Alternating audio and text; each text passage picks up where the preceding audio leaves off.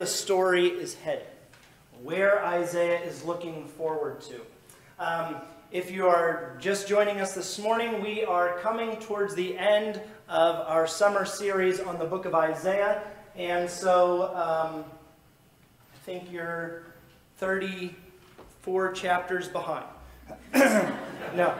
Uh, so we'll, uh, this is where we're jumping into. I think it'll make sense, uh, but I just want you to know we're, we're, we've been in the book of Isaiah, uh, working our way through uh, the first uh, 39 chapters of Isaiah. Several months ago, when we started this series, somebody asked me, well, why aren't you doing all of Isaiah? I said, because there's 66 chapters in Isaiah 1, and um, Isaiah is really important book of the Bible for us, uh, but I don't want to wear you out with Isaiah in one summer or just kind of keep going. So uh, we'll cover the rest of Isaiah next summer. So we're splitting it at 39 because it's roughly halfway. And also there is a, a natural division in the content and the context uh, between chapters 39 and 40.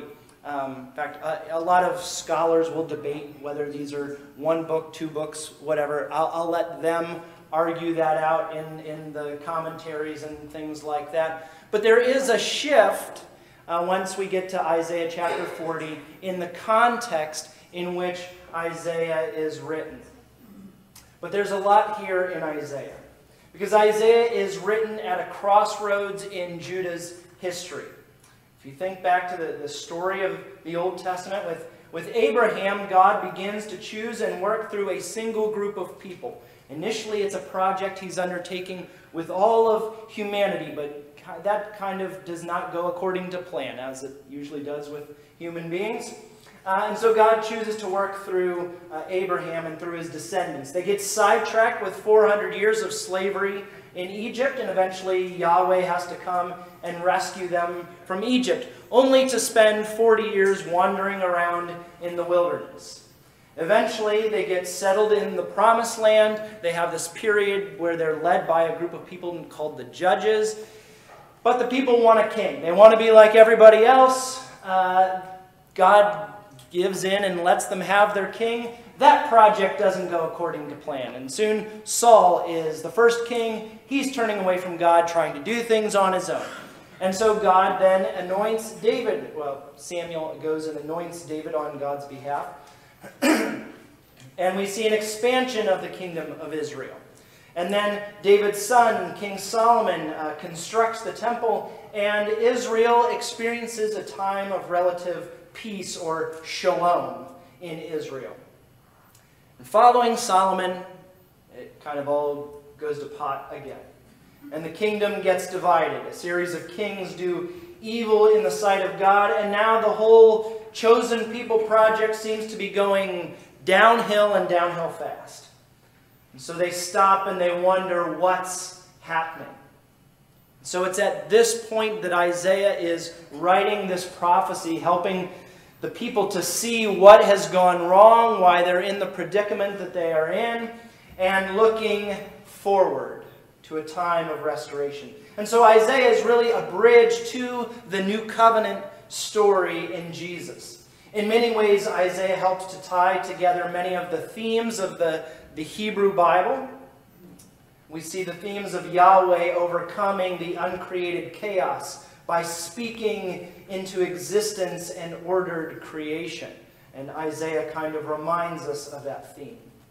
Yahweh choosing a, a, group of people to bless in order that all nations might eventually be blessed and come to realize the reign of Yahweh, not over just Jerusalem, but over the entire cosmos, over everything that is created.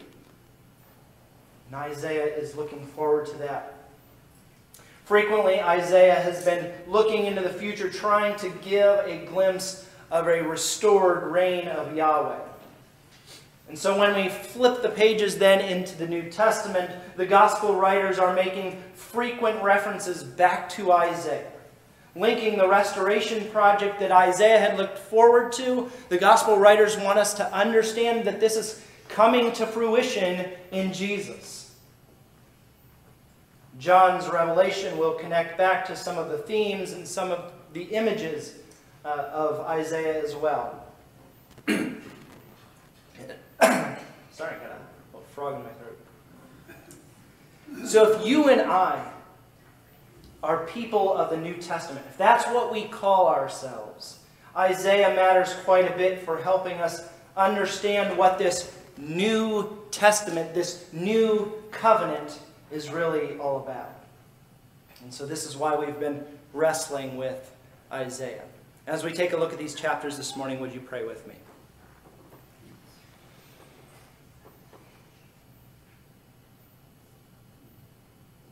Jesus, may the words of my mouth, the meditation of our hearts be pleasing to you. Would you continue, Holy Spirit, to move, uh, to, to whisper in our ears and in our hearts the message you would have us hear and go forth to live. In Jesus' name, amen. Well, for those of you that have been with us, the last several chapters, we've been covering kind of a chunk of chapters the last couple of weeks have kind of been uh, somewhat separated from a historical context. We haven't really needed to know a lot about what was happening in the ancient world in order to kind of get through those chapters. We, we know that Isaiah is basically telling us that all of the kingdoms around are going to experience God's judgment for their failures, for their excesses, for the, uh, the way they have not practice justice for the way they have been violent to one another around. Isaiah is kind of saying all of them are going to be judged, going to experience God's judgment. Well, as we move into the chapters uh, 28 through 35 for this week, uh, we're starting to kind of uh, bump up against some of the historical events that are happening in this book of Isaiah. At the beginning of Isaiah, the world power in, in charge of the ancient Near Eastern world at that time was Assyria. And there's a couple of kingdoms, Syria, or sometimes called Aram, uh, had united with Israel, which is the northern kingdom of the, the, the Jewish people. Um, we'll just term it that way for now. Um, they have come against Assyria and they had tried to coerce Judah into joining their alliance. Instead, Judah had chosen to become a vassal state to Assyria. So rather than um, get co opted into the, the Israel uh, Syria alliance, they had chosen to pay a lot of money to Assyria and kind of get protection from Assyria. And so they were kind of under the thumb, under the constant watch and rule and reign of Assyria. Sometimes enjoying protection, but basically just paying a lot of money into the king of Assyria. Now Babylon is on the move and is threatening Judah. And Assyria is beginning to collapse as an empire while Egypt and Babylon continue to grow. And what happens in Judah is they are going to try and play both sides of these um, conflicts. They find themselves in the middle of these world empires kind of clashing against one another, and Judah is ultimately going to suffer as kind of this border kingdom in between these, these big boys kind of clashing for control of the ancient world. What we see is themes of Isaiah that are tied together in these chapters of judgment, hope, and restoration. We see judgment in, in the ways that Isaiah looks back to condemn the self indulgence of the leaders of Israel. He sees that they have done whatever they wanted, they, they've, they've only worried about themselves, and Isaiah calls them to account because of this. Israel, or the, the northern kingdom, eventually will be a conquered people. They will be taken into exile in the year 720 BC by the Assyrians. And when they enter exile, they will cease to be a coherent group of people. They're the, the ten lost tribes of Israel. They kind of uh, dissolve into all of the other people in the ancient Near Eastern world. And, and they no longer maintain their distinctive practices of worshiping Yahweh. Judah's leaders are also being criticized by Isaiah. We, we don't always think of the political stuff that is going on within the Bible stories. But as Assyria is beginning to lose control of its empire, because of different uprisings around their, their kingdom, some in Judah are seeing an opportunity to join Egypt against the Assyrians. And so there's political insiders trying to whisper into the king's ear, you know, we really ought to align ourselves with Egypt for the moment so that we can kind of free ourselves of these Assyrians. And so Judah will become this pawn caught in the middle of two empires. And frankly, neither empire really cares much for Judah other than to be a buffer between these rival empires. In the end, jumping back and forth between alliances with different empires will be Judah's undoing. Judah's leaders in this moment, in these chapters, are looking for a shortcut. How many of you have ever looked for a shortcut? Isaiah is speaking out and condemning Judah's current pursuit of an alliance with Egypt, their perceived shortcut. And so Isaiah writes in chapter 30, O rebellious children, says the Lord, who carry out a plan but not mine, who make an, an alliance but against my will, adding sin to sin, who set out to go down to Egypt without asking for my counsel, to take refuge in the protection of Pharaoh, and to seek shelter in the shadow of Egypt. Do you remember how well that story went the first time Israel went down to Egypt? You remember it didn't work out too well for them, and, and they really haven't learned their lesson. Therefore, the protection of Pharaoh shall become your shame, and the shelter in the shadow of Egypt your humiliation. For though his officials are in Zoan and his envoys reach Hanes, everyone comes to shame through a people that cannot profit them. That brings neither help nor profit, but shame and disgrace. Later, Isaiah will write, Alas, for those who go down to Egypt for help and who rely on horses, who trust in chariots because they are many, and in horsemen because they are very strong, but do not look to the Holy One of Israel or consult the Lord. Here's the gist of the story. Judah's leaders are relying on a political policy to come to their rescue. They essentially say if we align ourselves with Egypt, then we will be rescued from Assyria, and then maybe we can rebuild the Davidic kingdom. Maybe we can get back to the good old days of David and Solomon. And so this is the shortcut Judah wants to take to get through God's refining process. How many of you have taken a shortcut before? Yeah. Judah's context now is that Isaiah is living at a time of great upheaval in the ancient Near Eastern world. He's seeing the rise and fall of some of the ancient world's biggest empires. There are monumental shifts, enormous instability all around him. And Judah goes looking for a quick fix in a political alliance with Egypt rather than repentance and trust in Yahweh. Hear these words from Isaiah 30, 15 to 16. For thus said the Lord God, the Holy One of Israel. In returning and rest you shall be saved. In quietness and in trust shall be your strength. But you refused and said, No, we will flee upon horses. Therefore you shall flee. And you said, We will ride upon swift steeds. Therefore your pursuers shall be swift. Isaiah says, In returning or repentance, repentance, and trust shall be your strength. But you thought you could run away from it? The leaders of Judah think that they can shortcut this whole system. They think they can find their own shortcut through God's refining process of, of this judgment and hope and restoration. We're going we're gonna take a shortcut and, and get around God's lengthy process because it doesn't seem to be matching up with our own timeline. We don't have the patience to wait on Yahweh's timeline, and so we're going to take a shortcut. How many of you have taken a shortcut before? Isaiah says there will be no escaping. Turn back to him whom you have already betrayed, O people of Israel. So here's a side story. I've covered this story before. I've talked to you about it.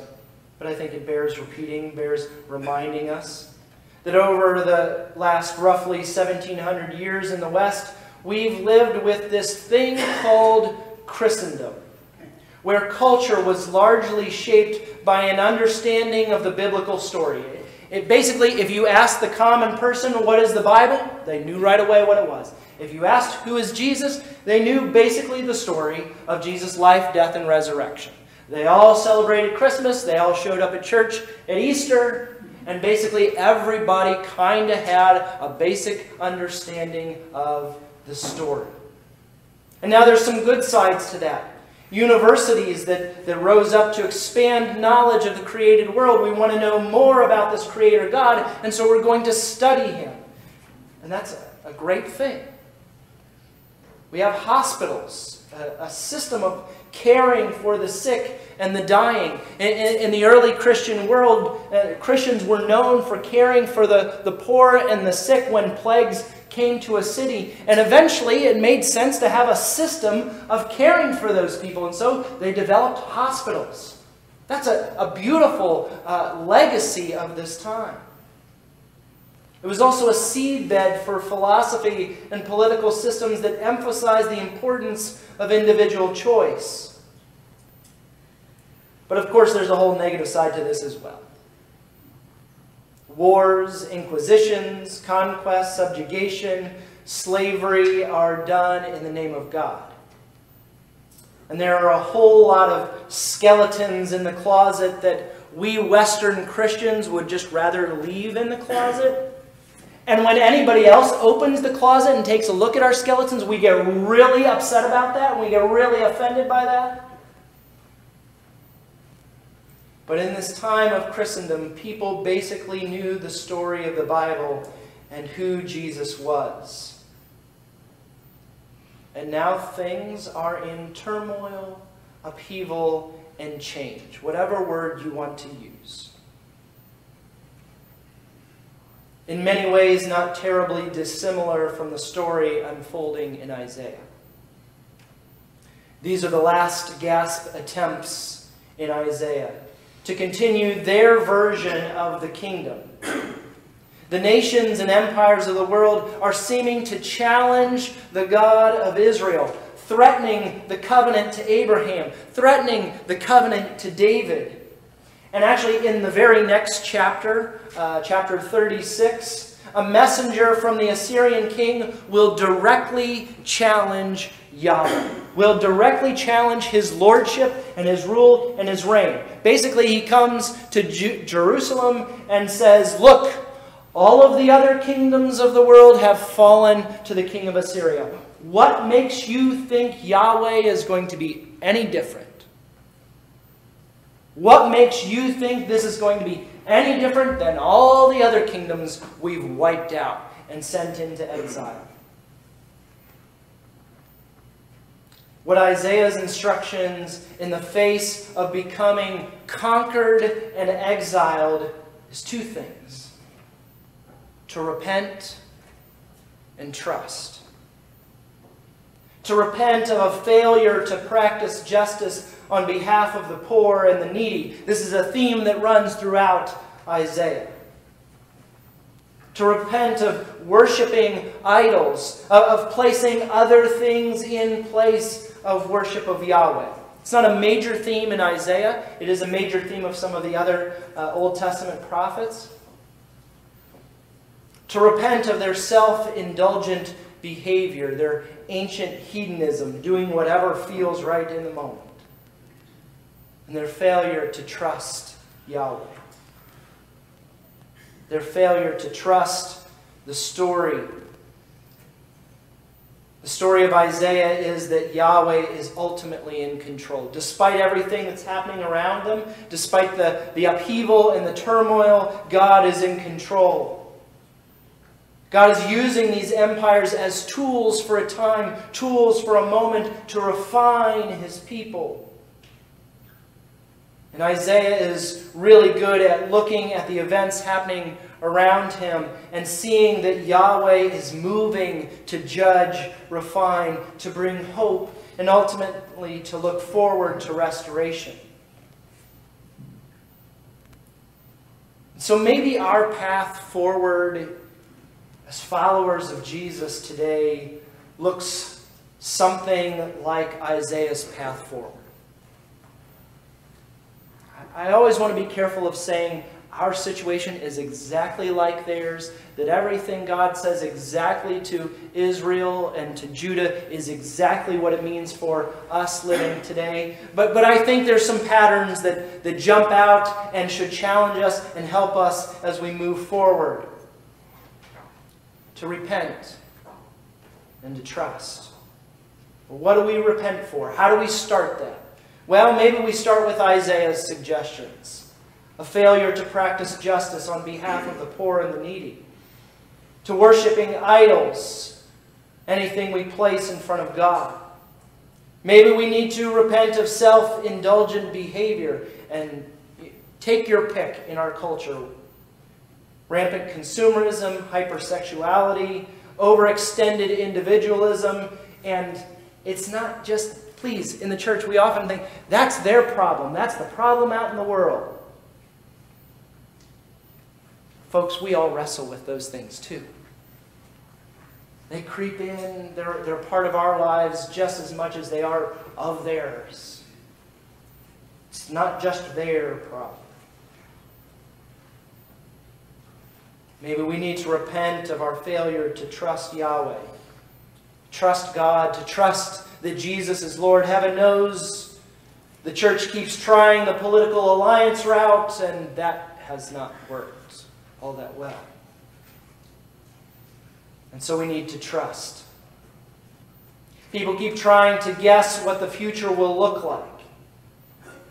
Here at Spring Creek, we, we're trying to make plans for the future, but the, the truth is there are a lot of unknowns even in these times. So we take small steps forward, trusting Jesus to be our guide, trusting that the Holy Spirit will continue to breathe life into His church. How many of you have taken a shortcut before? Who doesn't like a good shortcut? I saw a friend post uh, something about this uh, this week about trying to compete against your GPS in your car. You know, when you plug in your, your destination and it spits out, here's how long it's going to take. How many of you say, challenge accepted? I know I do. Yeah, I, I want to try and get there sooner than that GPS. Now, uh, with Google Maps and or whatever app you use, it adapts to changing traffic conditions, and so it's hard to compete to know uh, when it's counting down the seconds. But there are times I like to think I know better than a GPS how to get somewhere. Shortcuts don't always work the way we think they might A few years ago, I was going to visit some friends down in Lancaster, and I didn't know exactly how to get to, to where we were meeting, but I kind of had a, a, general gist of where it was at. But I had plugged it into my GPS just so as I got closer, I would have good directions for how to get there. Except as soon as I got down to like 283 area, it wanted me to start going off on these back roads.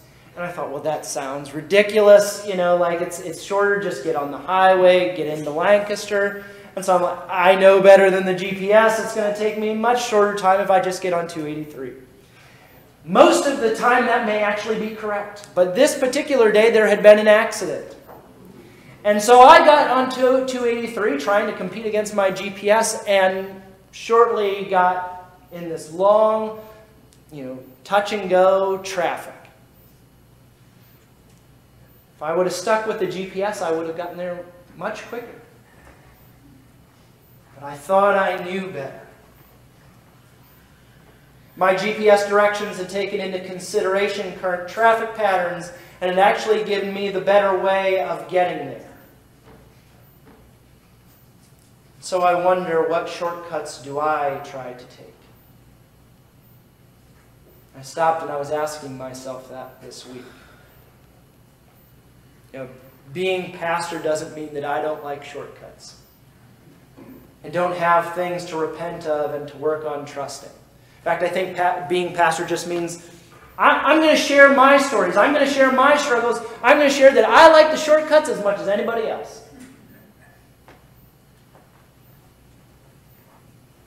I'm prone towards shortcuts in following a model of ministry because it worked somewhere else.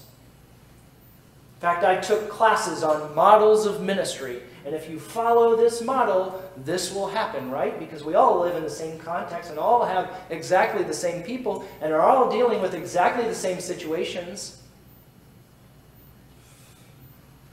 So I like to see what works somewhere else and try and do it. There are ways that this can be really helpful and a useful thing to see what others have struggled with unless it becomes about applying someone else's strategy for a context that is not our own. I can tell you that shortcuts uh, have looked extra appealing through the last year and a half of COVID. They've looked really, really interesting and really, really tempting. And I keep wanting to think that this refining process or this time of learning for the church and for society is just about at an end. And yet it keeps dragging on. And I keep hoping and looking for shortcuts like the leaders of Judah. I have to confess that as a father, I'm prone to shortcuts. If I need the boys to do something at home like clean up a room, which you know, happens about every day, I'm prone towards threatening their screen time and then nagging them to get the thing done, rather than helping them understand how we work together and then allowing them to make good or bad choices and to learn from those choices. But frankly, I'd rather have the shortcut of just yelling at them until they get the job done. That's my shortcut. As a husband, I take shortcuts. And I can tell you shortcuts don't usually work too well. But that hasn't stopped me from trying. Isaiah doesn't put out a shortcut for Judah. There is just the hard work of repentance and trust. And so I don't want you to be under any illusion that these are quick fixes. That you just come and you say, well, um, I repent, and, and, now I'm trusting. See, God, I'm, I'm trusting, and so we can move on, right? We can just like get past this process. We can, you know, I did the thing, I repented, I trusted in this moment. That's not how it works. The story of Isaiah is a communal story. Isaiah is part of a people he knows is broken and messed up. He says, I live among a people of unclean lips. And the story of the church being grafted into the people of God is a communal story. We are the body of Christ. Our Father in heaven, give us our daily bread. Forgive us our debts as we forgive our debtors. Deliver us from evil. So, church, we need to work at confession, at repentance, and at trusting with one another. But also the story of Jesus that forms us into the body of Christ is also the story of Jesus inviting you and you and you to personally enter that story. Make no mistake, we are on an adventure. We don't know the twists and turns, but we know the journey is worth it. At least that's why we gather to remind one another of that each week. The journey with Jesus shapes and molds. At times, he uses it to judge and to refine. It is a journey full of hope and one headed toward the restoration of all things being made new in Christ Jesus. So, the scripture that Penny read for us at the beginning is also the place we turn our eyes and place our hope and our trust. The place that we start is repentance and trust. Amen.